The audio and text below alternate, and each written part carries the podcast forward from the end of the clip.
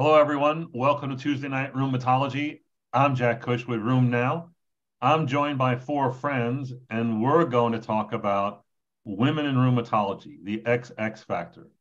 All month long, we've been featuring webinars on women in rheumatology on different topics.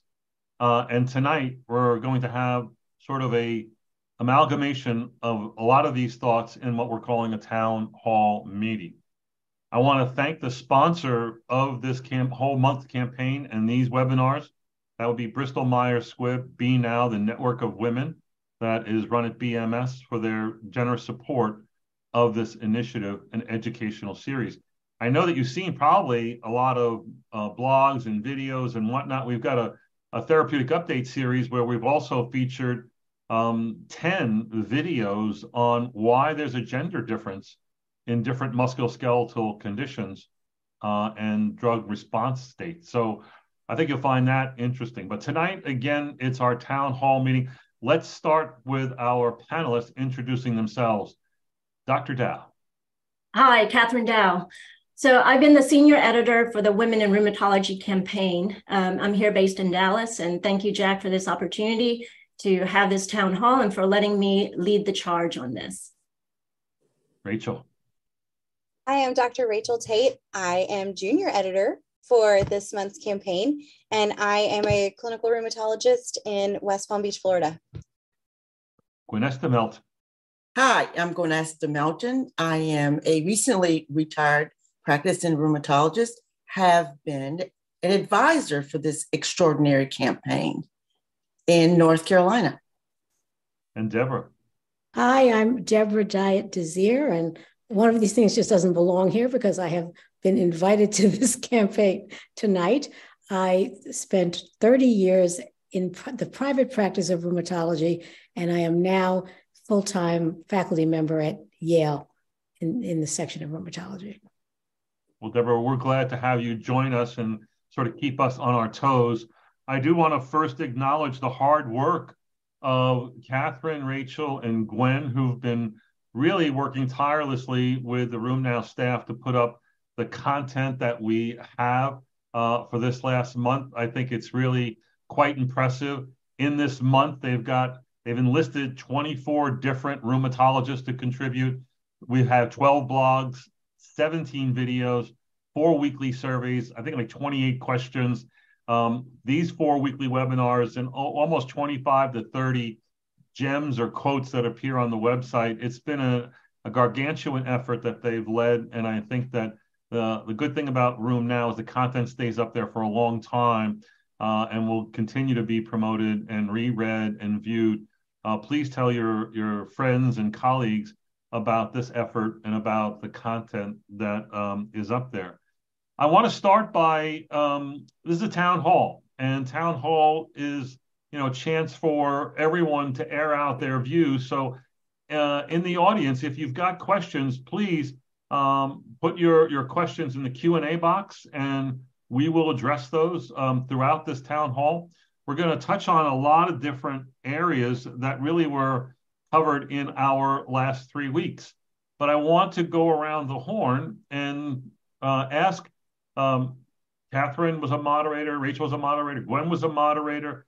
Um, and I want each of you to talk about your just quickly your session and what were some of the big things that happened in your session. Um, and then um, Deborah, I want you to listen to them and and then offer some critique about what are you not hearing, or what's surprising, or what what do you want to focus on. So Kathryn, um, oh actually Rachel started the very first one. Mm-hmm. Rachel, tell us your impression. I like Gwen's. Mm-hmm. So um, my moderating was really about balancing career and family obligations, you know, whether that be young children all the way to aging adults, multi generational, cultural differences, all sorts of things that kind of amalgamate into a person's life and as it reflects in their work. We talked about a number of, of things that can contribute to kind of balancing or struggling to balance. And it, it really became clear that this balance is really a struggle uh, it's really difficult to find. Women tend to have a harder time finding that. They tend to have less, uh, they don't give themselves self care, which is something that's really important. And self care has many faces. chocolate, spirituality, bubble baths, uh, all of these things are important. We talked a little bit about guilt, um, specifically mom guilt, but guilt as it relates to your personal life, taking into account your work experience. We talked about some strategies, including changing clinic hours, um, talking to clinic directors regarding negotiations, things that you can use as tactics. And then, of course, being mindful, being adaptive, and keeping a close um, knit group of friends and colleagues who are supportive of you is really important. Yeah, one of the things that really stood out in that um, in that webinar and discussion and the survey questions were that women bear the brunt of everything you know, uh, and and you just take on way too much, and uh, and yet you do it. Um, and most people don't know the scope of what you're doing, but women, way more than men, have situations where the job gets in the way of life, or the converse, where life gets in the way of the job. Yet you power through it. What I, and when you look at, you know, what what we've come up with this month is an overwhelming dossier on the need for women leadership and we, women being promoted and being treated fairly. The problem is women are doing too much, so much so asking them to do more seems almost impossible. And also asking them not to burn out also seems impossible. Kat, what did you do during yours? Well, I want to go back to, um, you know, why we did this to begin with, because I wanted to identify the challenges that women face and empower them with solutions. And I wanted to focus on three main issues: psychosocial support, which Rachel touched on with the career versus um, life. And then we want to talk about career development, which Gwen headed and moderated beautifully with our lawyer on contracts and then we also talked about private practice versus academia. And then the third thing that I wanted to touch base on is leadership development. So for me in my town hall or my town uh, Tuesday night rheumatology, what we focused on was private practice versus academia because so many of my fellows have asked me, should I stay in academics? Should I go into private practice? What are the pros and cons? Well, who better to ask than the people who've been there, done that, and who has their experience to be shared. So with my Tuesday night rheumatology, we had four different rheumatologists, two in private practice slash academia, but mainly private practice, and two in academics. And basically, they shared why they chose their career.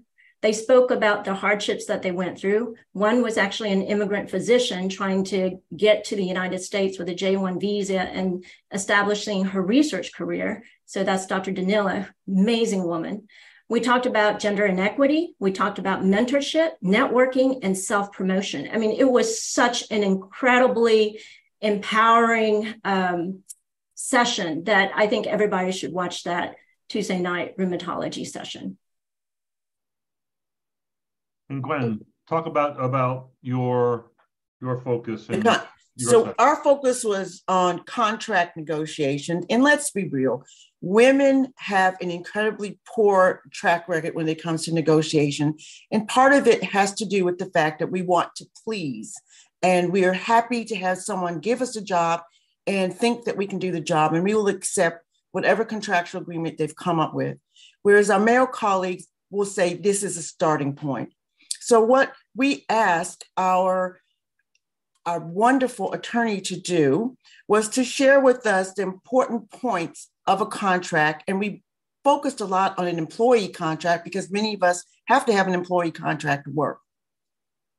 What we, the take home message was absolutely everything in the contract is negotiable. Every single line, every section is negotiable.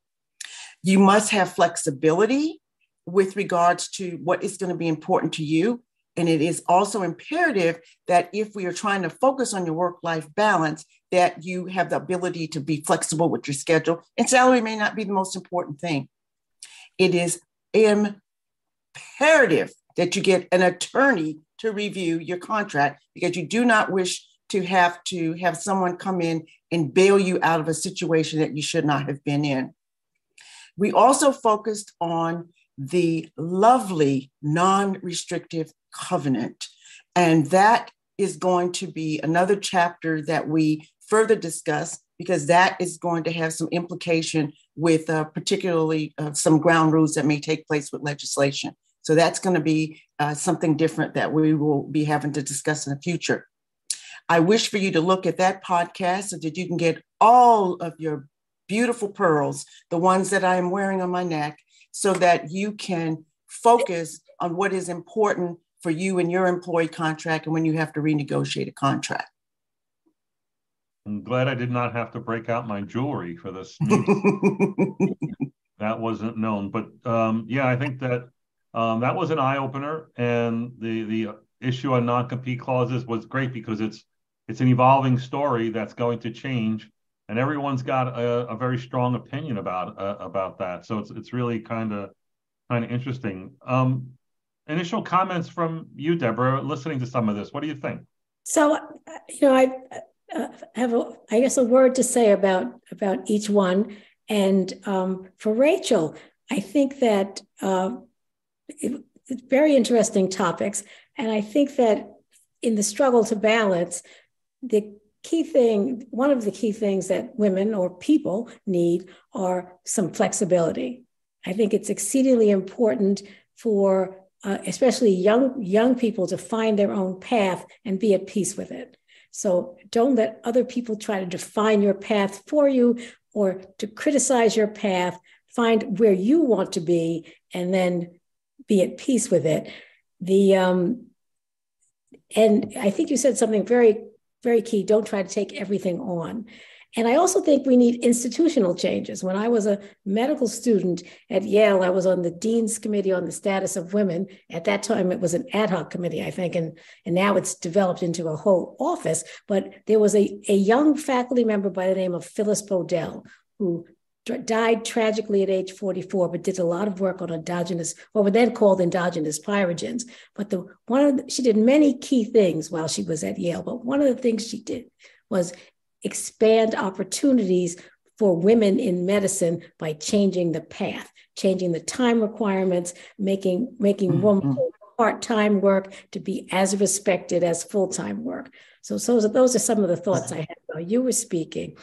Um, Kathryn, the um, you you made me think a lot about my own path because I started in I was a I was a fellow with Steve Malawista, who I know Jack Cush knew, and I was going into academic medicine. In fact, I had a Robert Wood Johnson faculty development grant as a fellow.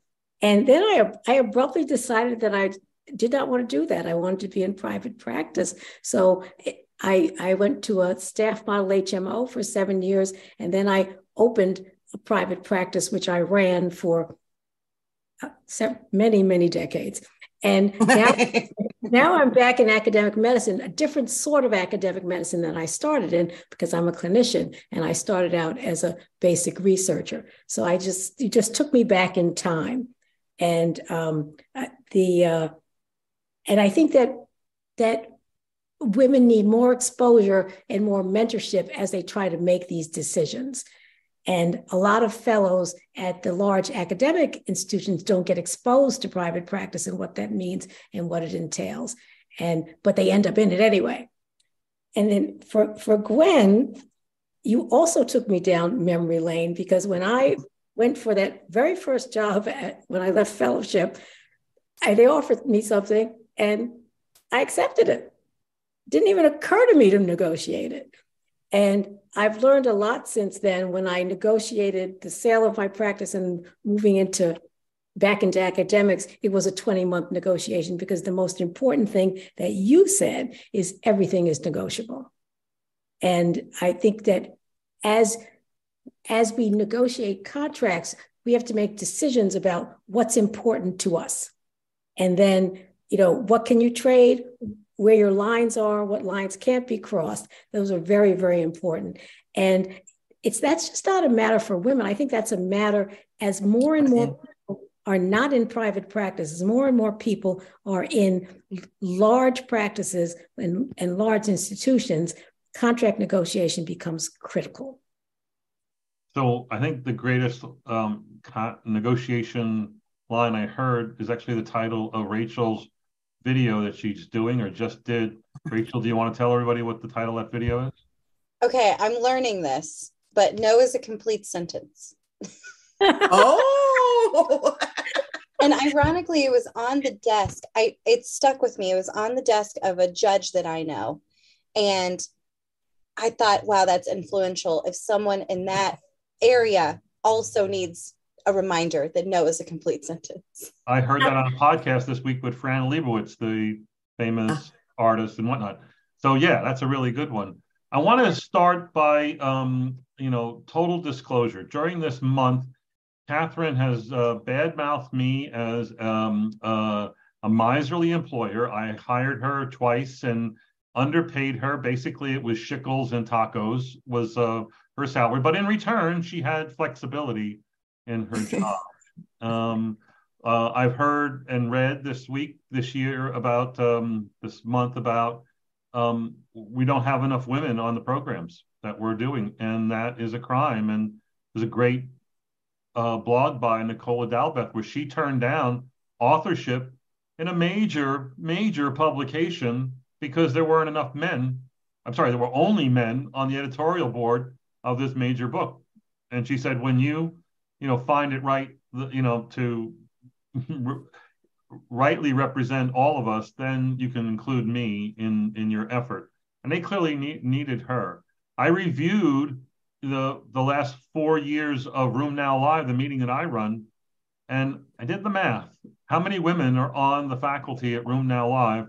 I'm ashamed to say it's um, 24 to 38 percent. And the question is, um, how did you four women let me get away with all of this? well, a better question is also, what are you going to do about it now that you are aware? But can I ask you a question? Is is as medical schools become 50 to 60% female, do you think that will naturally change? Or do you think that that um, you'll still be not hiring? No. Well, I've, I've only hired women, so I wrote a, a blog about why I yes, hire women, and yes. and, and yes. Um, so I'm proud of that. But um, I think I think when it comes to like the leadership stuff, you know, leading, being first author in a, in a major clinical trial, being um, you know the chairman of a committee, being um, uh, on the faculty. The problem is a lot of these, you know. Um, men beget more men on programs and on committees and on uh, leadership positions because these are the people I shoot pool with and run with, and I know, and there's more of them. Um, there are women that are interested in gout and lupus and rheumatoid and spondylitis, and you know, so there's no excuse that I not have more women on the programs. I can tell you it's hard. It's easier for me to do a hit list on all right we're going to do a spondyloarthritis symposia. I need these three topics covered. I can think of f- four people for almost ev- every lecture um, and three of them are always going to be men. And maybe only one is going to be a woman. Um, but maybe this means i have to work hard one i have to work harder as a meeting organizer to find more talent. And that's one of the biggest problems we have in everything that all of us are doing is where is the next generation of talent? And it is going to change. Um, the gender um, dominance is going to evolve. Um, but there's going to be a long it's basically it's like uh, malcolm gladwell's the dynamics of change and the tipping point it takes forever for gender equity in representation at leadership positions and studies and research and publications and lecturing, it's going to take a, a, longer time than it needs to. I, and the catalyst for change needs to be, as you said, Deborah. But I want to hear what you guys want to do because I, again, I'm saying I'm guilty. How are you going to change me? So I'm I'm going to uh, step on your toes right now and make you cry.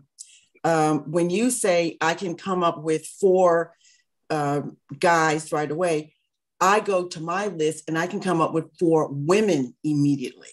And the reality is, is, is that the women haven't been asked because the guys keep asking their friends. So when we started talking about who to put on this panel, who to ask for the blogs, I had names uh, for every section.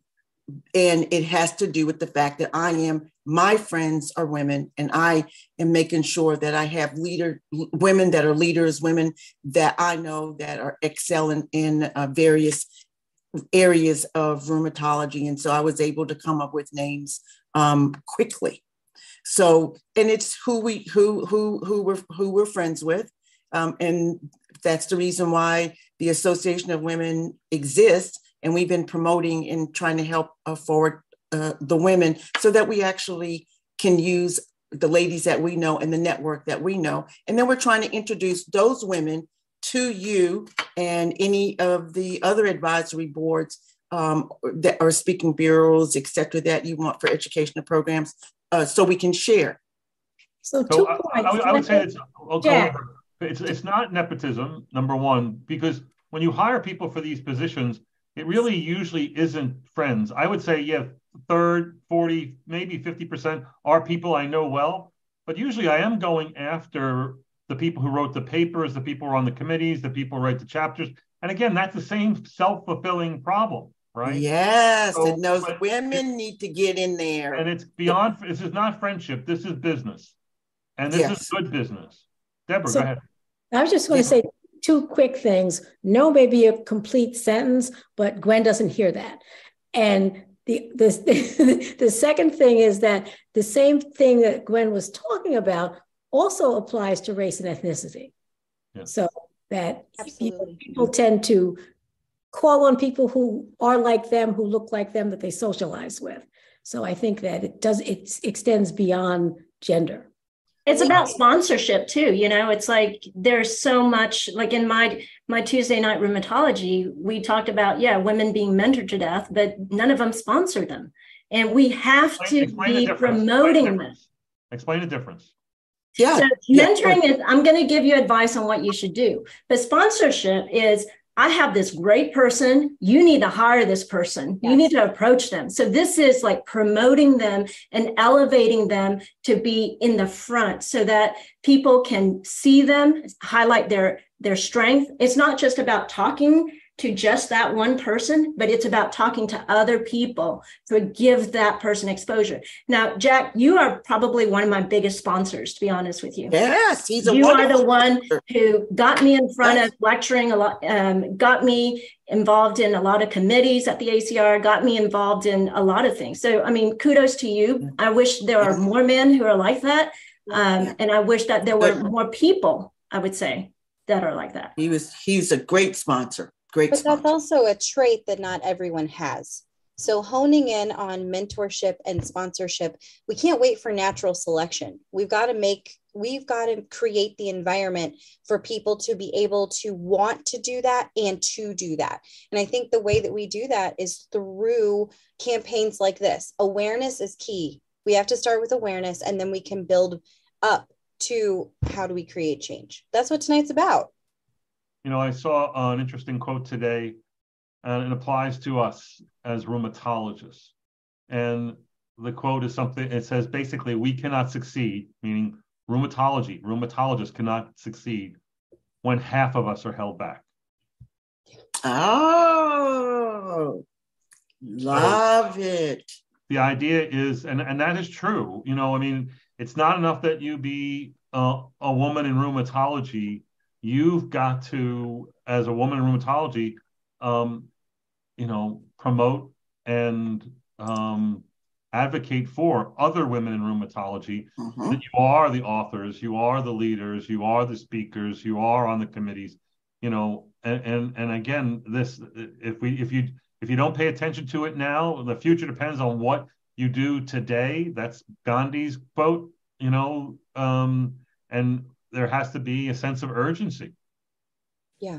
And the question there is, you know, that's what this campaign and this month has been about.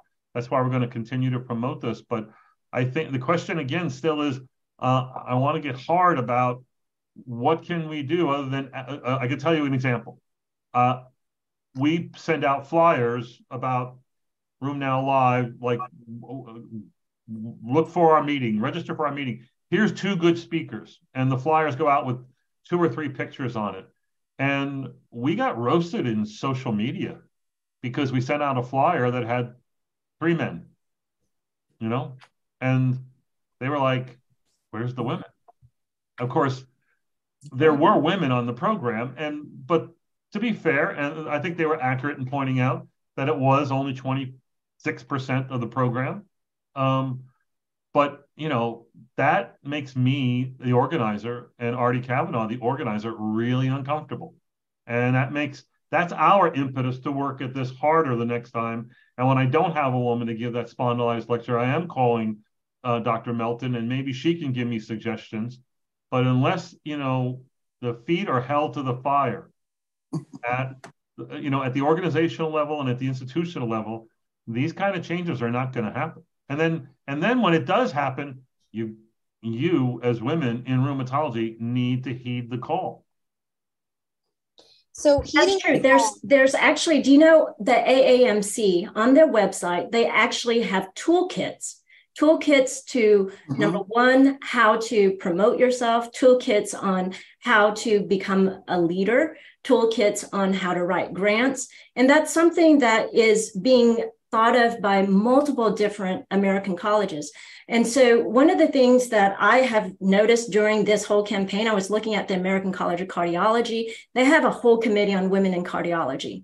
The American um, Academy of Pediatrics they have women in pediatrics. They have full committees. I mean, right now we're depending on, um, you know, AWARE, Association of Women in Rheumatology, to do the lead. But I think the ACR needs to step up and have a committee on this too, where we would have toolkits, where we would have seminars for women, networking opportunities, coaching. I, I just think that the national associations, state and society associations need to go ahead and step up.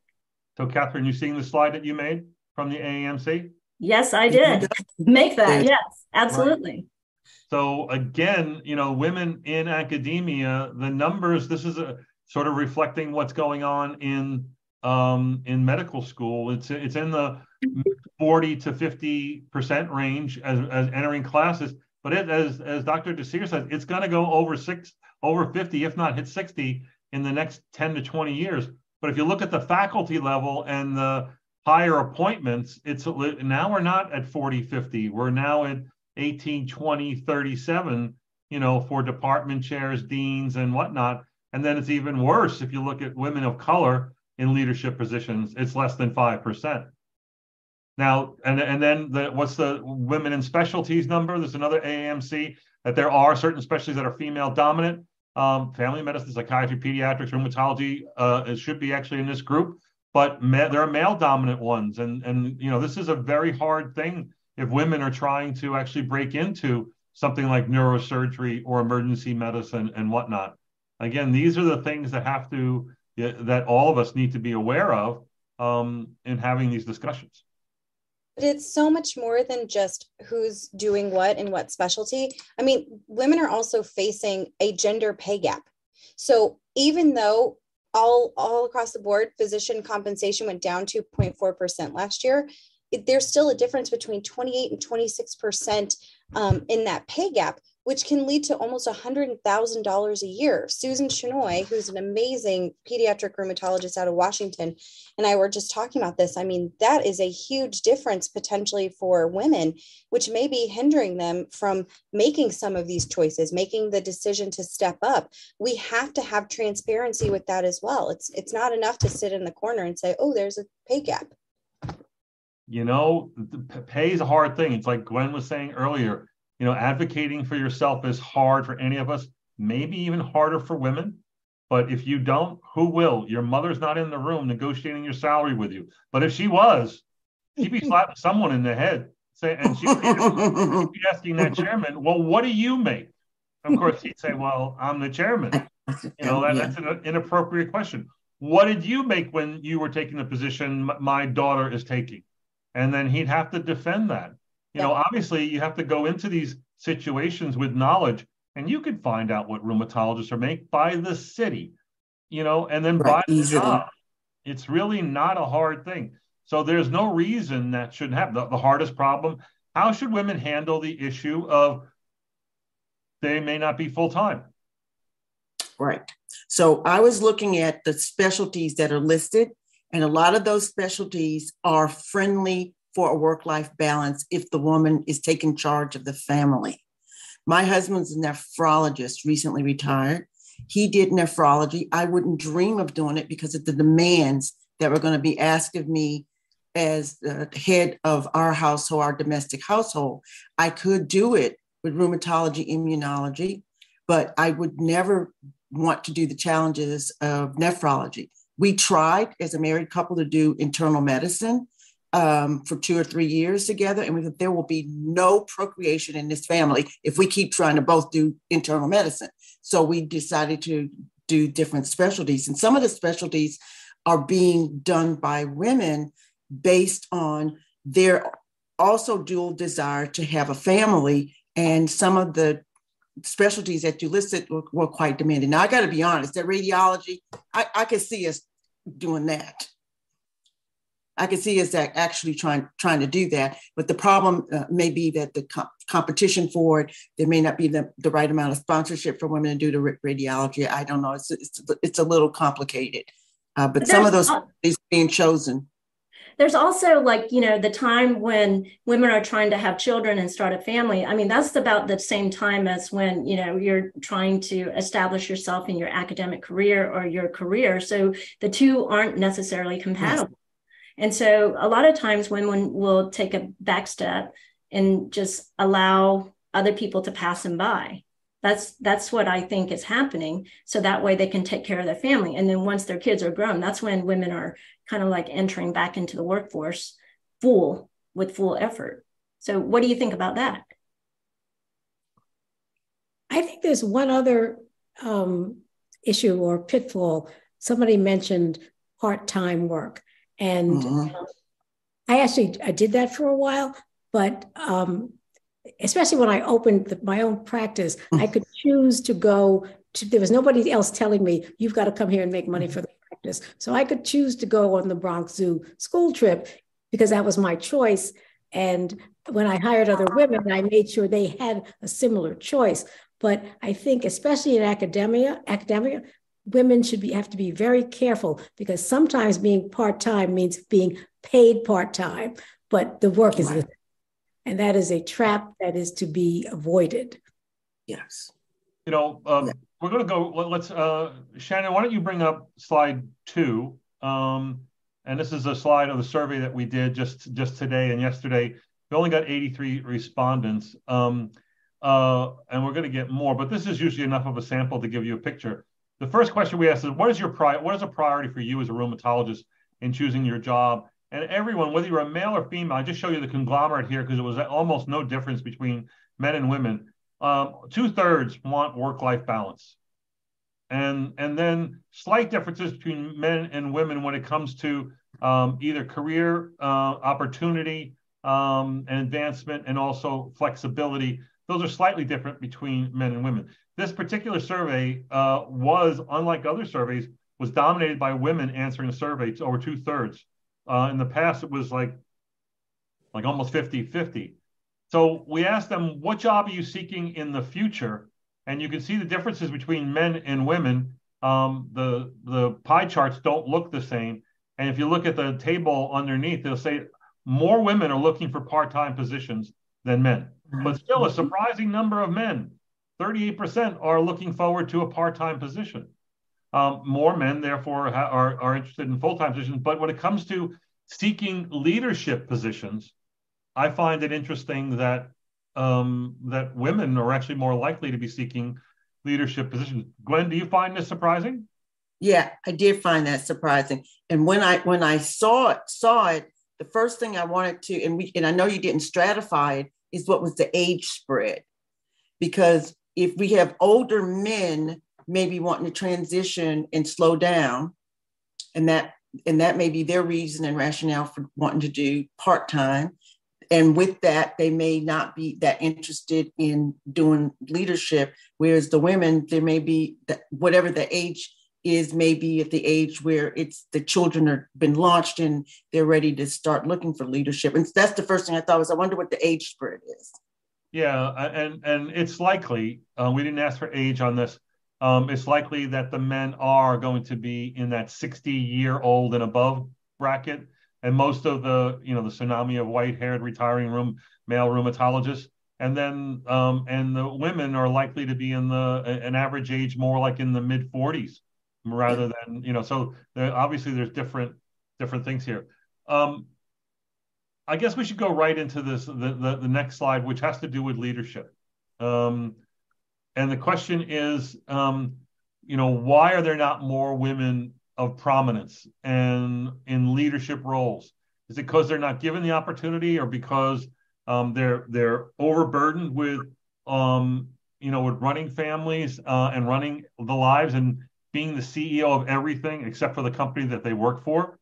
So um, when we ask people, what you know, what get tell us something where you've assumed a re- leadership role, or the best thing where you've assumed the leadership role, and and actually men and women equally, about a third of them said, well, I don't really have a something I can point to.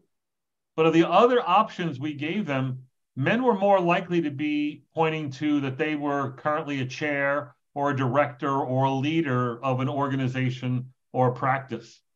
Women, half as likely. Um, men and women equally are on committees and um, um, and were officers and that sort of thing, or they've been on rheumatology advisory boards. Women were more likely actually to be uh, first author on a paper. Um, I found this a little bit surprising and it, this could be a sampling bias on, on this particular. But I think that this answer confirms what there are. We've put up on the website a lot this month that women are less likely to assume leadership roles or not assume, but be offered leadership roles. That's really important. Um, next, uh, there we go. If you were given the opportunity to assume a leadership position, would you take it? Yes, in green. Um, uh, I mean, in, in magenta, um, or no in green, or possibly if they made concessions or if it was to my liking. Men and women were equal here as far as how they answered. I thought that was surprising, right? But maybe the next one isn't surprising. Here's the other leadership question What are the barriers to your seeking leadership? both men and women, it's a large mm-hmm. blue slice mm-hmm. of the mm-hmm. pie. It's, mm-hmm. it's 70 to 76% say it's the burdensome time demands that make it hard for me to be involved in leadership. But men, the only other things, there was like only two other things, and, and that was no opportunity in 19% and four or 5% that pointed to a gender bias. They have very few other reasons. On the other hand, it's the kaleidoscope of options with women that the other 30% mm-hmm. have a quite a mixture of other reasons why um, uh, including a you know maybe the largest one 11% saying that there is a clear gender bias that they've experienced right but daycare mm-hmm. work no opportunities no mentoring you know these are all factors that that um, that they'll all deal with. So where should we be headed when it comes to leadership? I just want to point out one thing about roles and when people go for roles, there is a tendency for women or for most women to feel like they have to fit 100% of the criteria when they are actually going for a leadership position or a role. They may not put their hat in if they don't feel like they meet that criteria. But men generally, if they meet 60% of the overall mm-hmm. criteria for a position, they're more than likely to put their hat in for the role if it's a role they want. So I think we also need to be aware of um, our own bias and when it comes toward to that kind of um, almost an amplification of of situations for people that's an important piece that we didn't capture in these types of questions right i mean you'd have to ask a lot of questions of a lot of people to really hone down we can turn the slide off now um, shannon so um, where are we with leadership? I, I, you know, I think what I've seen this month as an observer to all that you guys have done, um, is that there's a lot of need. Um, there's certainly a need for leadership.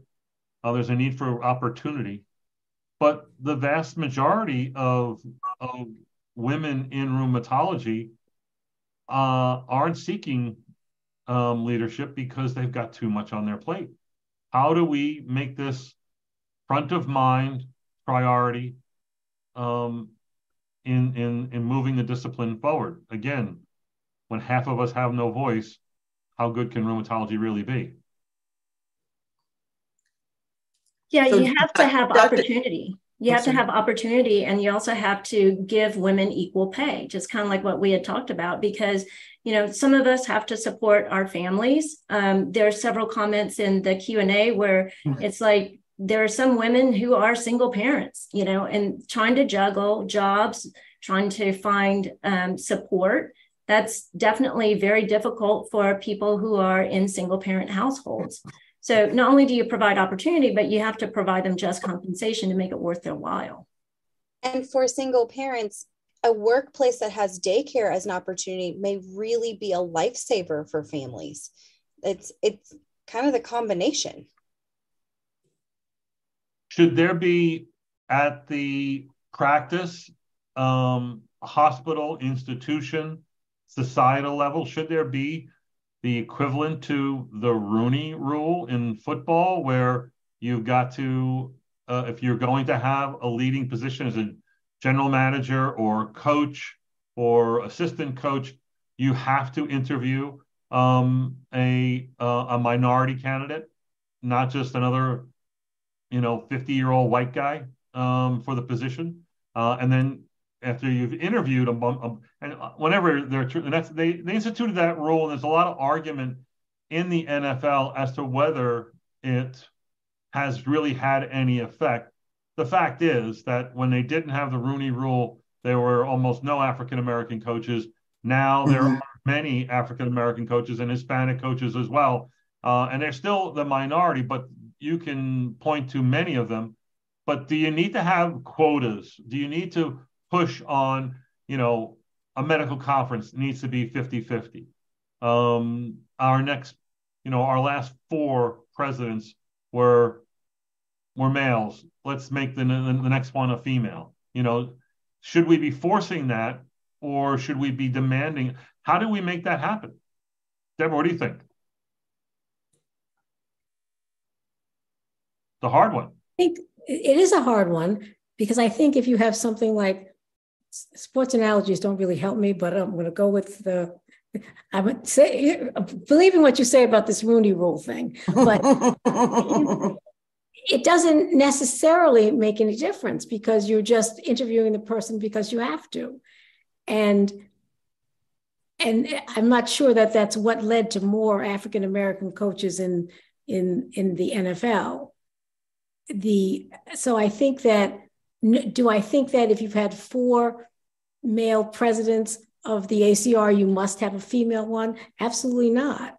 I think that um, I'm not sure what that would necessarily achieve. I think you need to look at why you've only had four male presidents of the, and, and this has not been the case with the ACR, so don't no, one misunderstand. Right. So let's just say with the medical, a medical society, I think right. you should look at how you're choosing your presidents, that you're only ending up with a certain type when there are many qualified people of, um, of uh, almost any demographic. So I think rather than requiring that, okay, we've had four, now if you've had four women in a row, must you have a man? The I, th- I think that you should look at the needs of the society at a given time and see who's stepping forward, willing and able to serve. And, you know, I, I do think that time constraints of, of being in leadership are keeping a lot of people who would be wonderful leaders out. Because if you are a young woman, woman with young children trying to make your footprint in academia, you don't have any, you don't have uh, in mm-hmm. academics, you don't have, you're not going to have time to be, uh, you know, the head of a committee in uh, the. But I think in, in in coming up with those committees and coming up with leadership, you have to be like all the women on this call, and, and also like me. in that you have to be fearless. You have to be Yes. outspoken. You know, the quote that we have up this week, this month, I guess, uh, well behaved women seldom make history. You have to be unafraid, unafraid to say the thing that needs to be said. you also have to have time and a certain amount of control over your own professional life that a lot of women build, a lot of people building a career don't have. So when I was a young volunteer for the ACR, I could take time away from my practice. There was no one to tell me that That you couldn't do it. can't do that. The only thing that told me I couldn't do that was the economics of it. And I was in a position and willing to do, you know, to because I loved the ACR and I was passionate about the things I was volunteering for, I was willing to make that sacrifice. But if you've got a section chief or department chair saying, What do you mean you're going to, uh, you know, you're going off to uh, work on these, these guidelines and it's, it's going to require X amount of your time? So I think that part of it is having institutional support in, in uh, what you're doing and hoping that it fits in to and having the institution value different choices that people make. Because right now a lot of a lot of academic institutions value a couple of things and they need to expand Well, and I just also want to point out we talk a lot about young women, but women, as one of our um, attendees noted, also tend to be caregivers for older parents and older family members. So that it, it may not be this the steady transition of oh my kids are out of the house I'm I'm good. It, there is a lot of um, a lot to consider, as you said, Dr. Desir. and somebody said somebody mentioned on-site daycare on-site infant toddler care is wonderful took i took advantage of it but to the to the the mothers of young, young little guys let me tell you when they're teenagers they need more of your time so Gotta be watched. Gotta be watched. Dr. Dao told me that, and Kat, I'm sure you're right. I'll tell you when I get there. I think we need to impose a quota for RheumNow Live where Jack has to ask at least 50% women. Well, I think he will now. He will. He will. but being fearless also in in something you said jack you are very good about promoting the people around you. And i mean i've Mhm. benefited from that. Kat's benefited from At that. we have a lot of us who have. But there are not enough of us around to do that inherently. That's something that you you're so good at it. And it's a very special trait. I'm going to get choked up because you're one of my favorite people but don't let that go any further. But i really feel like we need to do we need community engagement. That's why networking is so important. That's why d- these discussions um, having the support of acr continuing to push acr or EULAR everybody right? This is this is a community. We have to work as a community. You There was a question on the Q&A that says, how do we get more people involved, especially younger people? What what do you suggest? involved in And in what? leadership positions, in volunteering, in advocacy, just in So- everything. Speaking of, if you want to get involved in advocacy, first of all, AWIR do- definitely does that, but I'll let Gwen speak to that. But from the standpoint of the um, ACR, Mhm. we are on the Hill t- at least twice a year. Every September, there's a fly in. And not only would we like s- representatives from every state, we'd like you to bring your patients with you. Because there is the uh, the senators and the um, Congress people love to see us, but they even more love to see patients, and the patients have stories that can move people. So the, the our fly-in is open to everybody, and the I know we all get a thousand emails a day, and it's easy to miss easy to miss them, but the emails go out asking for volunteers for advocacy, and it doesn't have to it doesn't have to be in Washington. There's advocacy at the local, state, the local and state level also. So I would encourage uh, people to get to know. First of all, know who your representatives are. Don't ju- and don't just know your senator and your congressperson. Know your your know the people in your town, the people in your city. Know the people in your um, state government. They love to hear from constituents and invite them to if you have an office invite them to your office and and or all of them have local offices. You can go to them and talk to them about issues.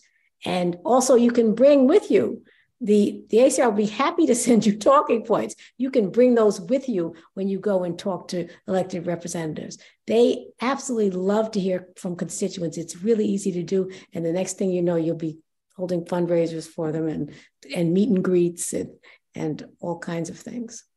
Well, so, I, in fairness to, uh, sorry, I just want to add a couple of things, uh, even for ACR. ACR has a 101 training for the fellows, which gives them an opportunity to go to the Hill and go with a, a senior person to their uh, state uh, legislator and their federal legislators.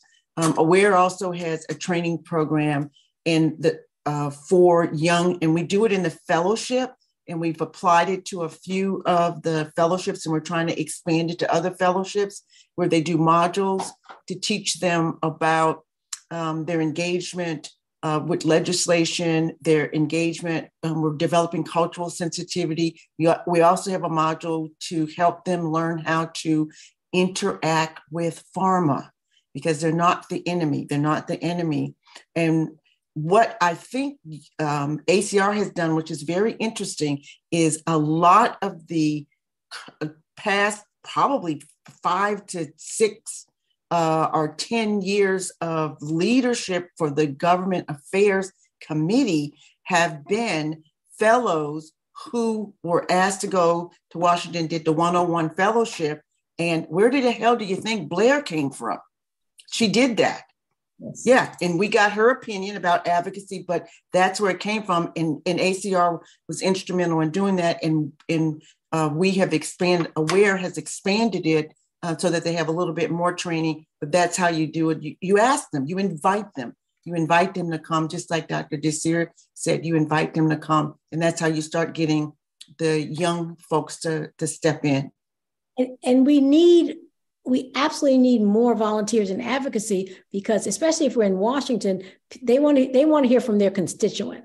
Yes. So I, you know, I was able to get around that by saying, look, I've got offices in three count in three three districts. And so even though I only live in one district, I, I have patients in your district. So you know, you have to listen to me. So but but it's and for other ways to get involved is the ACR puts out a call for volunteers every year. And if there's something it's out now, if there's something you're passionate about, if there's something you have an interest in, volunteer. So, Catherine asked, "What can someone do to be more involved and whatnot?" I'm going to give you the flip side to that. I put a, lo- a lot of things in front of a lot of people with the hope that they'll latch on and run with it. And I'm frequently told, with a line that we all use I'm too busy. And we are, we're all very busy.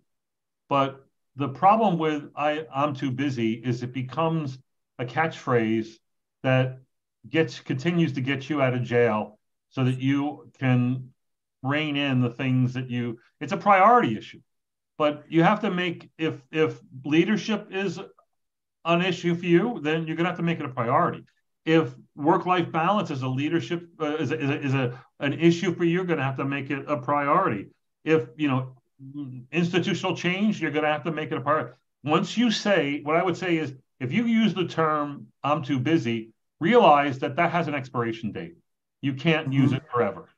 It's done. And the point but, is, if it has an expiration date, you have to be of the mindset to continually reinvent yourself. At this point in my life, I have to be a caregiver for my my elderly sick parent. But you know, two years from now, my story is going to change, and what, how am I going to reinvent myself towards a greater good?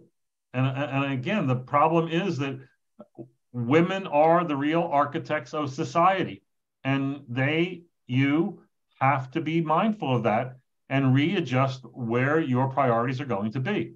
But Dr. Desir also brought up that you have to be flexible. So yeah. a woman's job does not end between nine and five. That is not how that works. Mm-hmm. So having Sunday morning meetings at 6 a.m. Central may have to be part of your leadership development because it is something that is you're, you're asking people to reprioritize who want to be a leader I'm good with that. I agree with you. But we've got to create an environment where that flexibility on everyone's part is also supportive flexibility.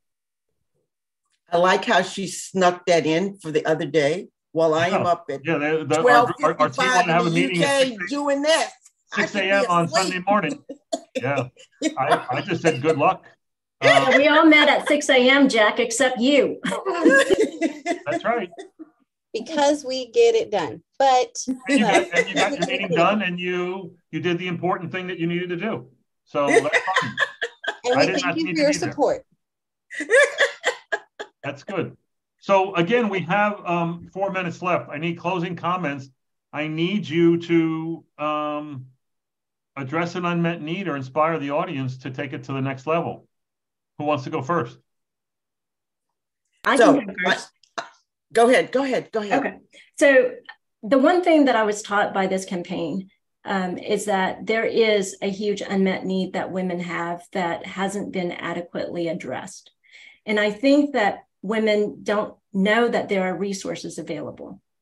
Mm-hmm. And I think that major societies like the ACR, even state level societies, should have a task force, should have the resources on their website to direct these women to be able to have these toolkits so that they can go ahead and forward their careers to advance and to get psychosocial support and mentorship. There was a comment on the Q&A right now that says, Jack, would you mind having some kind of mentorship for people who are in solo practice because they feel like they're alone and this is their community.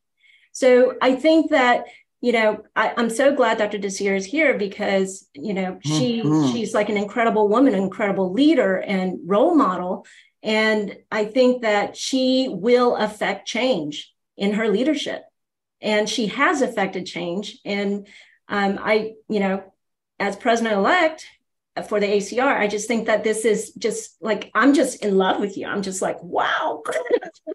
because you are a role model and you're somebody I look up to and you're somebody who, you know, like, like, you know, we don't have enough women leader role models. Just like at UT Southwestern here, we have black men in white coats and this has been huge in promoting, you know, community mm-hmm. children who are of African American heritage to go into medicine because they see somebody in that leadership role.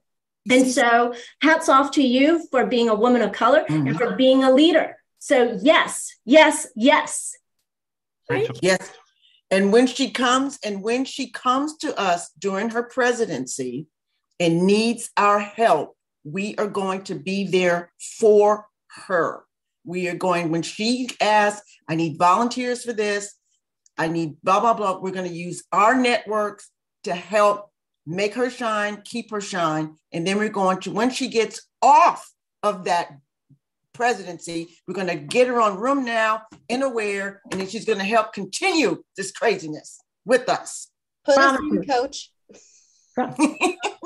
Now, I, I want to say a, a, word about the, the, the workforce and how we can inspire it. Um, my partner and I volunteer with the, the Yale medical students at a uh, clinic. Mm.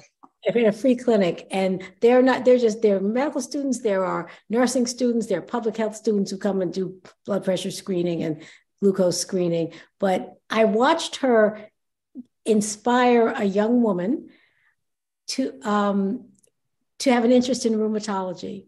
Like, yes. as we interact more with young people, we can, you know, if you can see someone doing it, you can be it. And uh, that was inspirational to me, just watching her pique this young woman's interest mm-hmm. and, and and training other rheumatologists. So I would, in closing, I would say, remember the workforce. Yes. So my mine is workforce related too. I think a lot of what we've heard from this campaign are women and men actually who are looking for part-time positions or even the concept of job sharing. I think we need to be a little bit more transparent about what that looks like what that could be um, educational tools as kat had said to um, mm-hmm. really kind of enhance that. I've been fortunate. I've had a part time position since I had my baby, and I hadn't anticipated it because I like to be a go getter, but it doesn't mean I'm any less of a go getter but I'm able to, to share that with my family as well. And um, having that ability has really opened doors for me. And so having that opportunity for other people is going to only improve and enhance our workforce. Um, and Dr. Melton, I'm sure you have some thoughts on that, but that is my takeaway. Yes. So we, I have some thoughts on the flexibility of shared uh, jobs to help with shortage. And also, Dr. Cush and I have had lots of experience with using advanced practitioners and where they can be put in there to help us out. Um, I'm looking at this Tuesday night uh, rheumatology, uh, revolutionary advances in therapy. That means we are done. I want to yeah, and I see and I, and I see three men's names on there. What the devil? I want to thank our panel for a great discussion and those of you who've had um, enough of too many women for the month of April, we're going to move into. I'm only kidding. We're going to move into uh, May, um, and we're going to in the month of May. We're going to be featuring a lot of the content that was had in the uh, Now Live meeting, and we're going to start with this in a rehash session on rheumatoid arthritis um, next Tuesday night, same time, same place, same invite. Dr. Kevin Deane on early uh, RA uh, Stanley Cohen on JAK inhibitors, and Dr. Michael Brenner on the pathogenesis of RA, especially fibroblasts and stromal cells. So we'll see you next Tuesday. Thank you, everyone. Great discussion. Oh, thank you. Bye-bye. Bye-bye. Bye.